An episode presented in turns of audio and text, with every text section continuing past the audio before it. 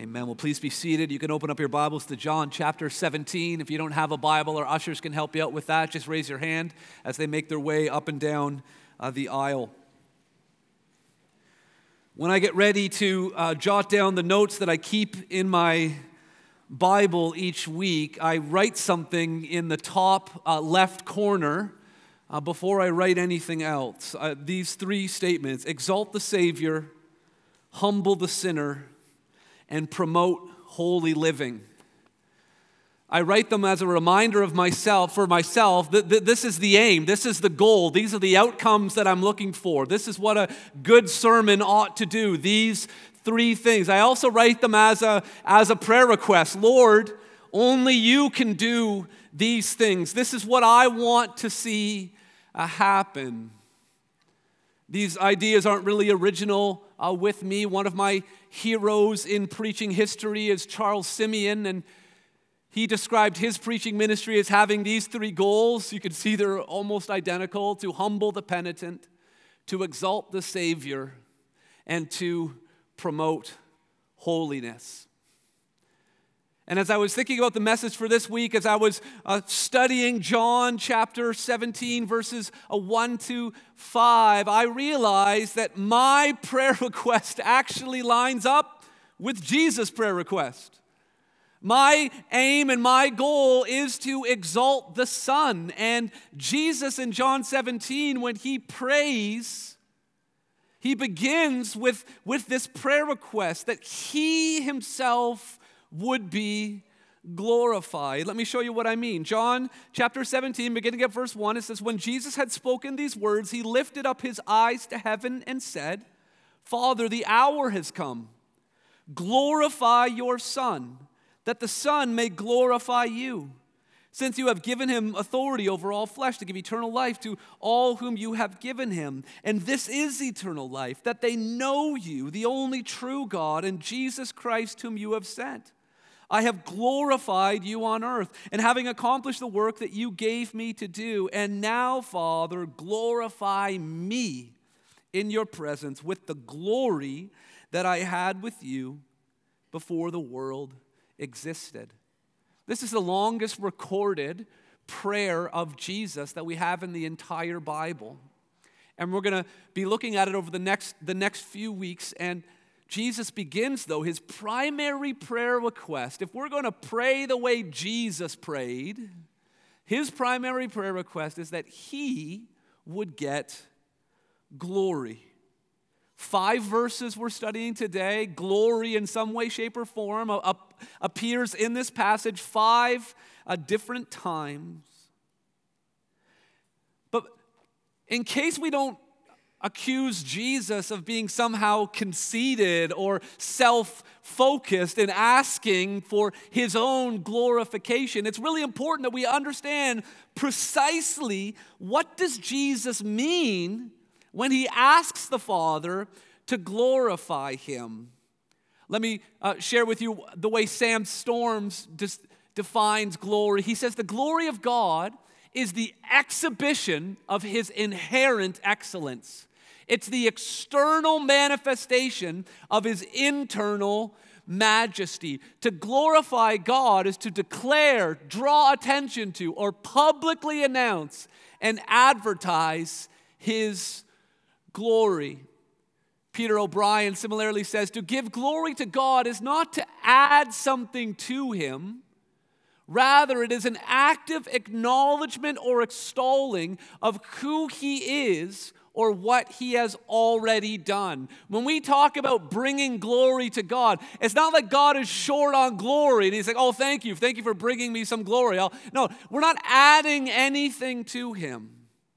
And when Jesus is asking the Father to glorify him, we must remember that all Jesus is asking is that in Jesus' actions that are coming, that the Father would reveal who Jesus truly is, to make it clear on the outside who he is on the inside, to exhibit his internal excellencies or his inherent excellencies. Let me give you an example of sort of the opposite of glory. This weekend was uh, the NHL's All Star weekend, where all the best players in the NHL get together. They do a skills competition and then they play a meaningless game to demonstrate their skill. Back in 2016, John Scott was playing in the, in the minor leagues. That's the St. John's Ice Caps, part of the Montreal Canadiens organization. He had just been traded from the Phoenix Coyotes. John Scott had been in the NHL for 10 years. Over the course of 10 years, he had you know, been up and down from the pros to the minors. He had accumulated five goals over 10 years. In 2016, the fans were selecting who, were gonna, who was going to make it to the All Star game. And uh, some fans on social media, I guess, just got bored, you know, voting for the usual suspects, you know, Sidney Crosby and Connor McDavid. And, and so they created this campaign on social media vote for John Scott. And John Scott not only made it to the All Star game, but he got more votes than any player. Which, which, if you get the most votes, that means you become the captain of your team. In the, so, and then he got into the All Star game. He was the captain of the All Star game. And then at the end of the game, they made him the MVP. You see, in John Scott's situation, they were adding to him what does not belong to him. He did not deserve that kind of recognition and yet it was being it was being credited to him. He was being lifted up as though he were a great hockey player. He's better than i'll ever be but he was not an nhl all-star that's not what glorification is. Glorification is not just taking something average or, or normal and making it great. No, it's taking something that already is great beyond compare and putting it on display. Do you follow? That's what Jesus is asking for in this moment. And it's so interesting that now is the time that he asks for it to happen. This whole idea, look, look at verse 1. It says that he he lifted up his eyes to heaven. There are multiple different ways that you can pray. You can close your eyes, you can bow your head, you can stand up, you can sit down, you can kneel. In this particular instance, Jesus lifts his eyes up to heaven. He prays and he says, Father, the hour has come. This particular time, all throughout the Gospel of John, we've been hearing about the hour. John's Gospel divides quite neatly into two different sections. And in the first section, Jesus keeps saying, My hour has not come. It started at the wedding at Cana when his mother wanted, wanted Jesus to solve the, the beverage problem. And Jesus says, No, my, my hour has not come. Later on, they wanted to arrest him in John chapter 7 and John chapter 8, but they, they couldn't lay a hand on him. They couldn't arrest him because his hour had not come. It keeps getting repeated. But then there's a turning point in John chapter 12 when Jesus comes riding into Jerusalem on a donkey to fulfill Zechariah chapter 9, and the people are singing Psalm 118, saying, uh, Blessed is he who comes in the name of the Lord. They're declaring that Jesus is king. And then Jesus says, Now, now is the time. Now the hour has come for the Son of Man to be glorified. And that's when the narrative really slows down and, and zeroes in on just the last few days leading up to Jesus' crucifixion, burial, and resurrection. Before he washes his disciples' feet in John 13, 1, it says that he knew his hour had come. And now in John 17, 1, he says, The hour has come. The hour has come for what? For him to be glorified. Jesus wants to display and exhibit his inherent greatness, and he wants to do it at the cross. This is the moment. This is the moment in time. When Jesus speaks about his glorification, as we're going to see here, it really involves three major events his crucifixion, his, his resurrection, and his exaltation. When Jesus is speaking about his glorification, he's speaking about all three of those things happening. And we'll see that as we get into this a passage. But we're going to see that Jesus here is concerned that the Father would glorify him. He turns it around so that he may glorify the Father. Do you see that in verse 1? Glorify your Son, that the Son may glorify you. The Father glorifies the Son, the Son glorifies the Father. Chapter 16, verse 14 says the Spirit glorifies the Son. The whole Trinity is involved in this glorification project. this demonstration of God's uh, greatness. And what we're going to see, Jesus here is going to describe three activities that he engages in that manifest the glory of God. Here's the first one Jesus is glorified as he gives salvation. He's glorified as he gives salvation. Look with me at verse 2. He says, Since you have given him authority over all flesh to give eternal life to all whom you have given him. Verse 2 begins with that word since. Since is this is why Jesus is asking to be glorified because he does this, because he gives salvation. Notice the threefold repetition of give. Verse 2 Since you have given him authority over all flesh to give eternal life to all whom you have given to him. So the Father gave Jesus all authority over all flesh He's the ruler, He's the judge, He's large and in charge. And He has the, the authority to do what? It says the authority to give eternal life. One of the things we're going to see in this opening uh, paragraph of Jesus' great prayers, we're going to see these grand themes that weave their way all throughout the Gospel of John. We're going to see them culminate and concentrate in, in, into just the, a few short sentences. And so Jesus here says that he's been given authority to give eternal life. Now, eternal life, it's one of these major themes that keeps coming up in John's gospel. In John chapter 13, um, John chapter 3, famously, when he's talking to Nicodemus, Jesus says, For God so loved the world that he gave his only Son, that whoever believes in him should not perish, but have eternal life. That's where, the, that's where we first hear about this, this theme. Then, when he's talking to the woman of Samaria, he says, Whoever drinks the water that I will give him will never be thirsty again. The water that I will give him will become in him a spring of water welling up into eternal life. He's talking to a religious insider, Nicodemus. He says, You need eternal life. He's talking to an outsider, a Samaritan woman. He says, You need eternal life. After he feeds the, uh, the, the multitude in John chapter 6, then he, he turns everything on, their ta- on, on its table and says that, that you need to eat my flesh and drink my blood, really just referring to believing in him, but people don't understand. They walk away, and the apostles say, Lord, to whom shall we go? You have the words of eternal life. And then in John 10, when Jesus is talking about being a shepherd, he says, My sheep hear my voice, and I know them, and they follow me. I give them eternal life, and they will never perish and no one will snatch them out of my hand. I, those are just four examples. I, I could go on and on about how this theme of eternal life keeps coming up. And it's related to Jesus' glory. He, he, he is glorified in the way that he has the authority to give eternal life. And this is really, really important for us to understand. If we're going to understand how Christianity works and what the message of Jesus Christ is, it's that He has authority to give eternal life. And that's so important for us to understand because we are hardwired as fallen, sinful human beings to think that we have the authority to earn eternal life that by our good deeds or our good actions, we somehow leverage God into having to let us into heaven. Some of us are working on a spiritual resume that we think we're going to submit to God when we die, and we expect and we're hoping that the good will somehow outweigh the bad and that we have the authority to earn our way into eternal life. That is not the way that it works. Jesus makes it very clear he has been given authority to give eternal life. Eternal life is not earned, it is given, it is a gift. But notice the third way the word give is used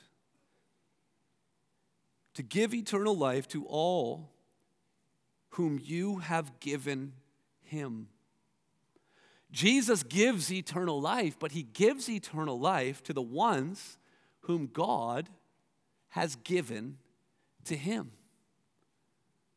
This is another example that we see in the Gospel of John of the, the doctrine of a predestination.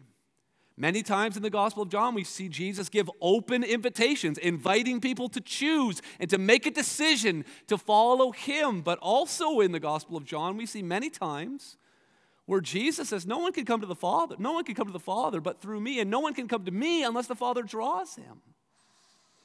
But then he turns around and says, How can you believe? How can you believe when you're so focused on getting glory from men and not the glory that comes from God? Sometimes Jesus seems to put the burden of responsibility on his father. Sometimes he seems to put the burden of responsibility on his listeners.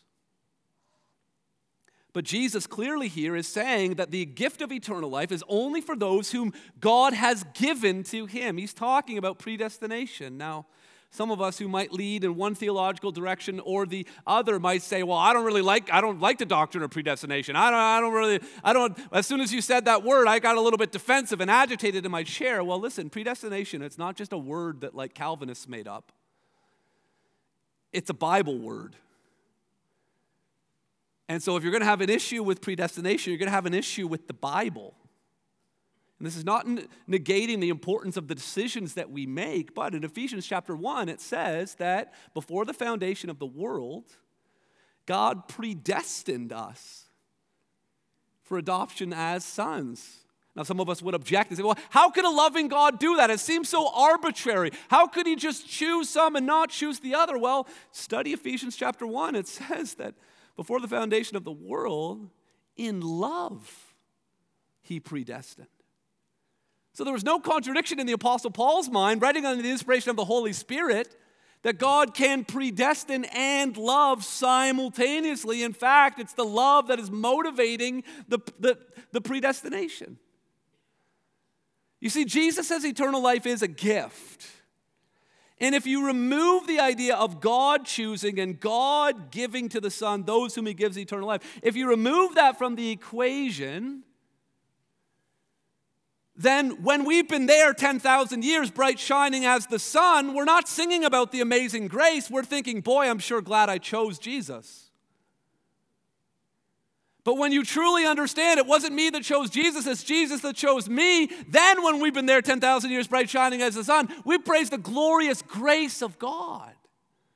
And that we have no, nothing that we, no credit, no merit, no reason, nothing on our resume that would let us into heaven. Only, only, only the grace of God. I don't have time to plumb the depths of this question that has really Christians have wrestled with for, for centuries and centuries. You want to talk more about it? We can talk more about it. But Jesus here says that He has given eternal life as a gift. And if you've had the privilege of receiving that gift, it's because God has given you to Jesus so that He would give you that gift. He's glorified as he gives salvation, as he gives eternal life. And as we've already seen, Jesus is always talking about eternal life. And it's while he's praying to the Father that he lays out this, this beautifully succinct definition of what eternal life is. In verse 3, he says, And this is eternal life, that they know you, the only true God, in Jesus Christ, whom you have sent.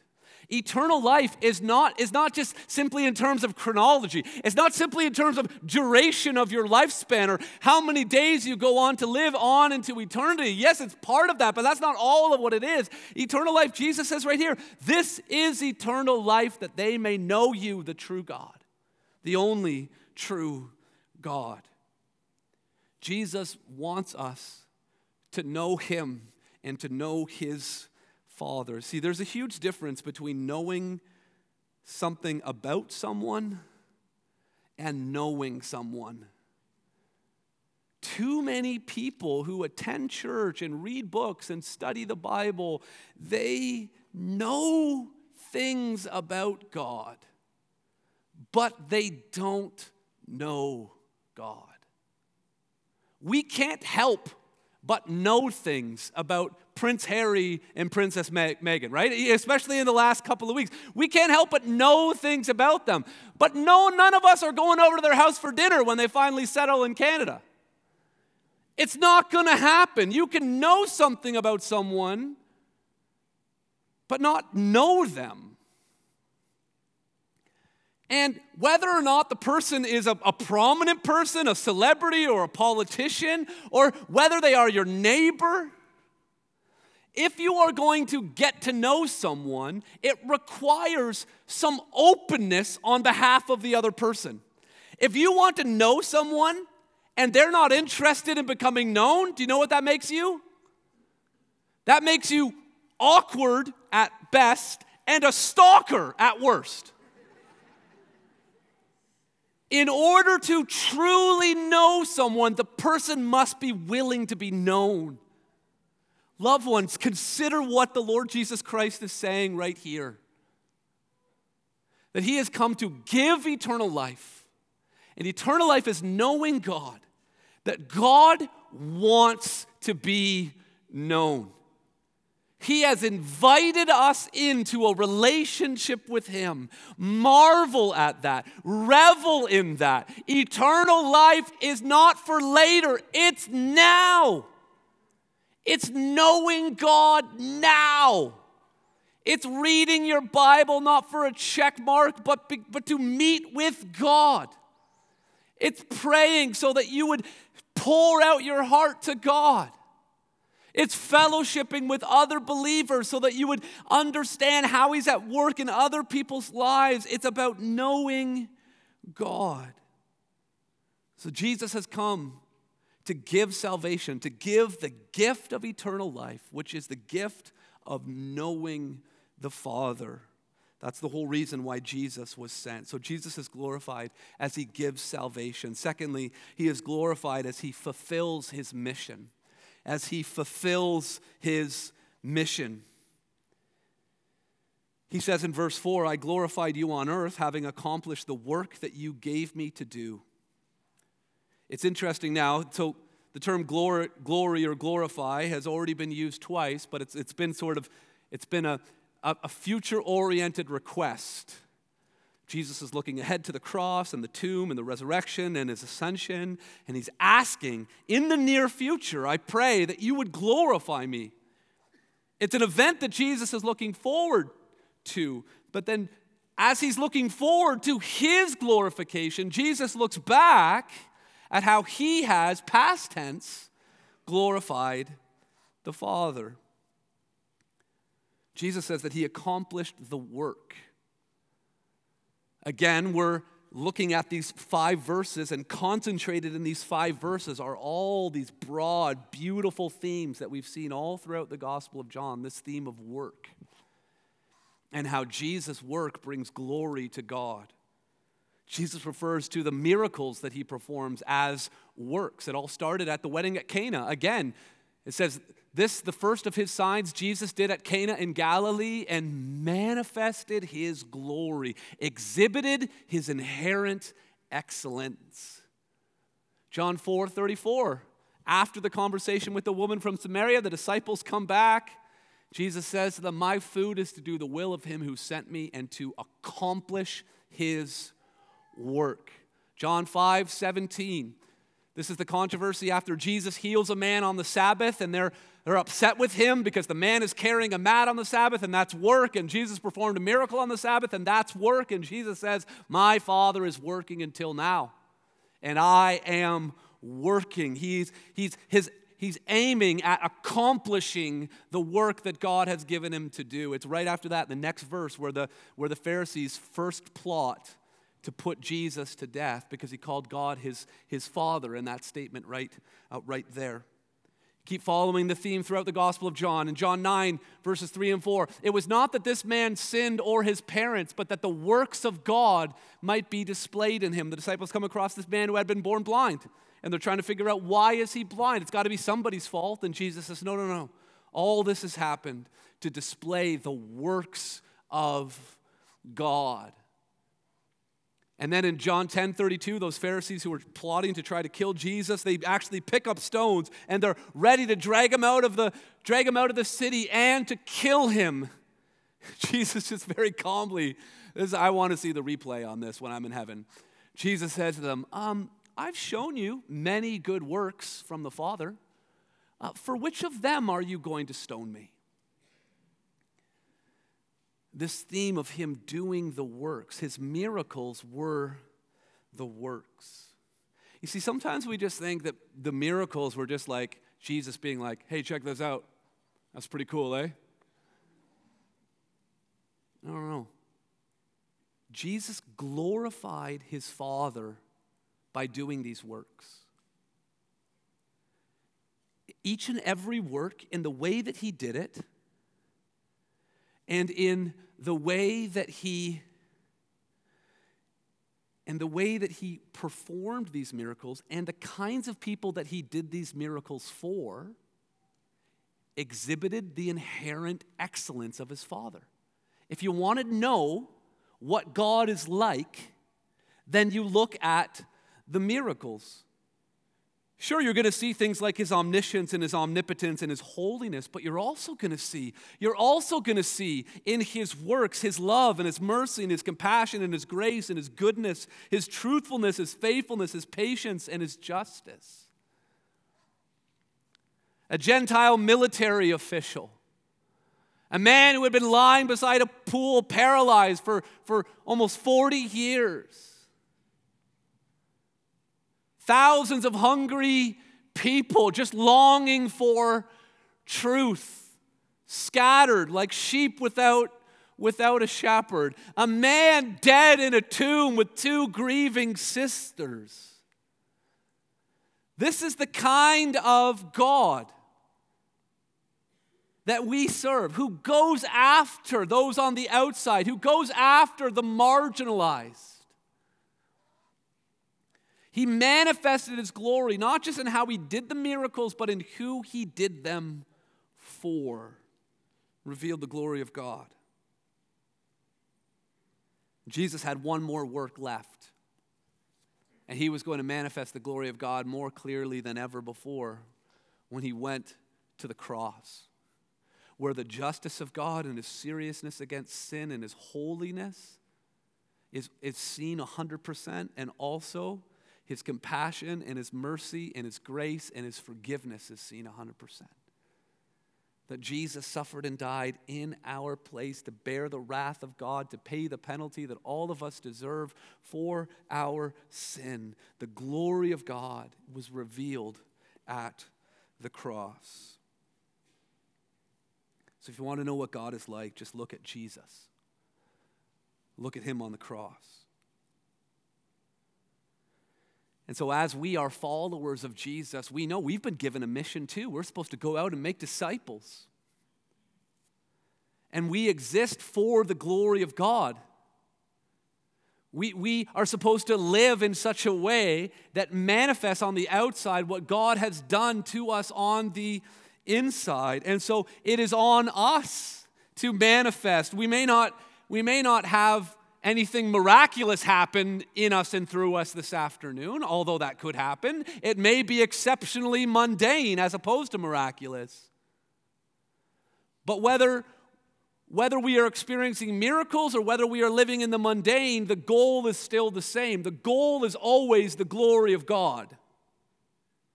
That in our parenting and in our driving and in our working and in the way we talk to our spouse, in the way that we study for school, in the way that we handle our sex drive, in the way that we handle our finances, in the way that we manage our time, in the way that we relate to our parents, in the way that we text our friends, in the way that we treat our siblings, in the way that we submit to our government, and all of these things, we are supposed to put on display the glory of God. We're supposed to show His inherent excellence. We're supposed to put on display His holiness and His love and His mercy, His his compassion, His grace, His goodness, His truthfulness, His faithfulness, His patience, and His justice.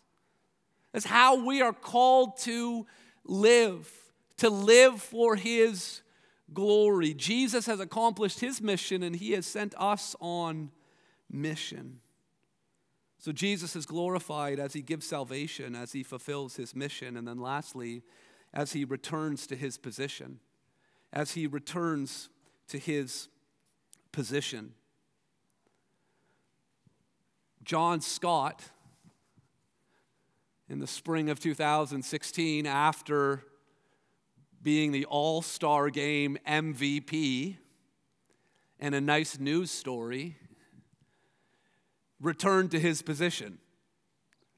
he went back to the minor leagues. He didn't go and lead, the, lead his team to the Stanley Cup.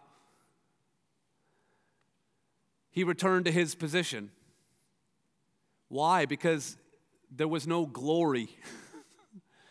he was not glorified. Something was given to him that wasn't his. Not so with Jesus. Jesus says he's going to return to his position, that he will be glorified in that he will return to the glory that he has always had. Verse 5, he says, And now, Father, glorify me in your own presence with the glory that I had with you before the world existed. Remember, glorification involves the crucifixion, it involves the resurrection, it involves his ascension, his exaltation. So now Jesus is praying that he would be glorified at the end of all of it when he returns to the presence of his Father after being raised from the dead. And again, this is a major theme that we see woven throughout the Gospel of John, and it's all culminating, it's all being concentrated here in these five verses. This theme of the eternal pre existence of the Son of God. That God did not create Jesus, that Jesus is God. I mean, it, it got started in verse 1 of chapter 1. In the beginning was the Word and the Word was with God, and the Word was God. Look back at chapter 17, verse 4. And now, Father, glorify me in your own presence with the glory that I had with you before the world existed. It goes on to say at John chapter 1, if you keep reading, it says that nothing was created except, except by and through Jesus. And then it says in, in verse 14 that the Word became flesh and dwelt among us, and we have seen his glory. But Jesus continually talks about how he came from the Father. He always was with the Father. In that famous conversation with Nicodemus in chapter 3, he said in verse 13, No one has ascended into heaven except he who descended from heaven, the Son of Man. Jesus is telling Nicodemus, listen, you think by following the law and memorizing the Torah that you're somehow going to earn your way to heaven? Jesus is like, that's not how it works. I've been there. I'm giving you firsthand knowledge. No one has ever gotten to heaven. And I can tell you that because I'm from there. I'm going back. And only if you trust me can you follow where I am going. I'll go and prepare a place for you. But no one gets there on their own. No one gets there. I'm the one who has come. I descended and I will ascend again. In John 6, Jesus told his disciples, Then what if you were to see the Son of Man ascending where he was before? In the presence of the Father. John 8, 58, another instance which, learned, which, which led to uh, the religious leaders wanting to put Jesus to death, Jesus said, Truly, truly, I say to you, before Abraham was, I am, declaring his pre existence before the days of Abraham, before the days of creation, even using that phrase, I am, the personal name of God, making himself out to be God. It continues on in uh, John chapter 12 where it quotes a passage from Isaiah from the very throne room of God. And then John writes Isaiah said these things because he saw his glory and spoke of him. The him there is Jesus. Isaiah saw Jesus' glory in the throne room of God. In John 16, 28, Jesus says, I came from the Father, have come into the world, and now I am leaving the world and going to the Father. This theme of Jesus coming from God and going back to God is crystallized here in this prayer. He's returning to his position. And so Jesus here prays. He prays that the Father would glorify him. He's already told the disciples that he's sending the Spirit, and the Spirit's going to do the same thing. Chapter 16, verse 14 says, The Spirit will glorify the Son. And Jesus' prayer was answered. He was, he was glorified in his crucifixion. He was glorified in his resurrection. He is presently glorified in his ascension and his exaltation. His prayer was answered. And, loved ones, here's the encouraging thing that as we pray, we can understand Jesus' prayer is answered. He endured the cross, He rose again from the dead, and he has been exalted to the right hand of the Father. And so when we pray, we can be encouraged that Jesus' prayer was answered. But here's the great thing even though Jesus' prayer was answered, that doesn't mean that he stopped praying. He's still praying. Hebrews 7, verse 25 says that he always lives to intercede for us. Like it says right here, he's in the presence of God. He's returned to the glory that he once had before the world existed. He is there right now and he is there praying. And as we pray, he is praying with us and for us. And his primary prayer request needs to be the same as our primary prayer request that he would be glorified in our lives. Before the throne of God above I have a strong and perfect plea.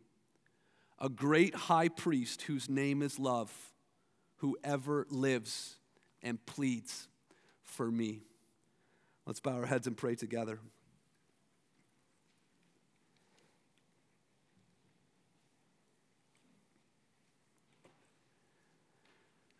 King Jesus Christ, we want to live lives that glorify you. As we lift our voices in just a moment as a church, we want to bring glory to you, to give glory to you, not to add to you, not to give you anything that you need, not to fulfill anything that is lacking in you, but to simply declare and to display your infinite and glorious holiness and perfection to sing about your power and your love and your grace and your mercy, your justice. And God, I pray that we would not merely sing for your glory, but that we would live for your glory, and that the way that we pray would be oriented around your glory. God, we love you. We thank you. Meet with us in this moment as we aim to bring glory to the Son by the power of the Spirit. It's in the name of Jesus Christ that we pray. Amen.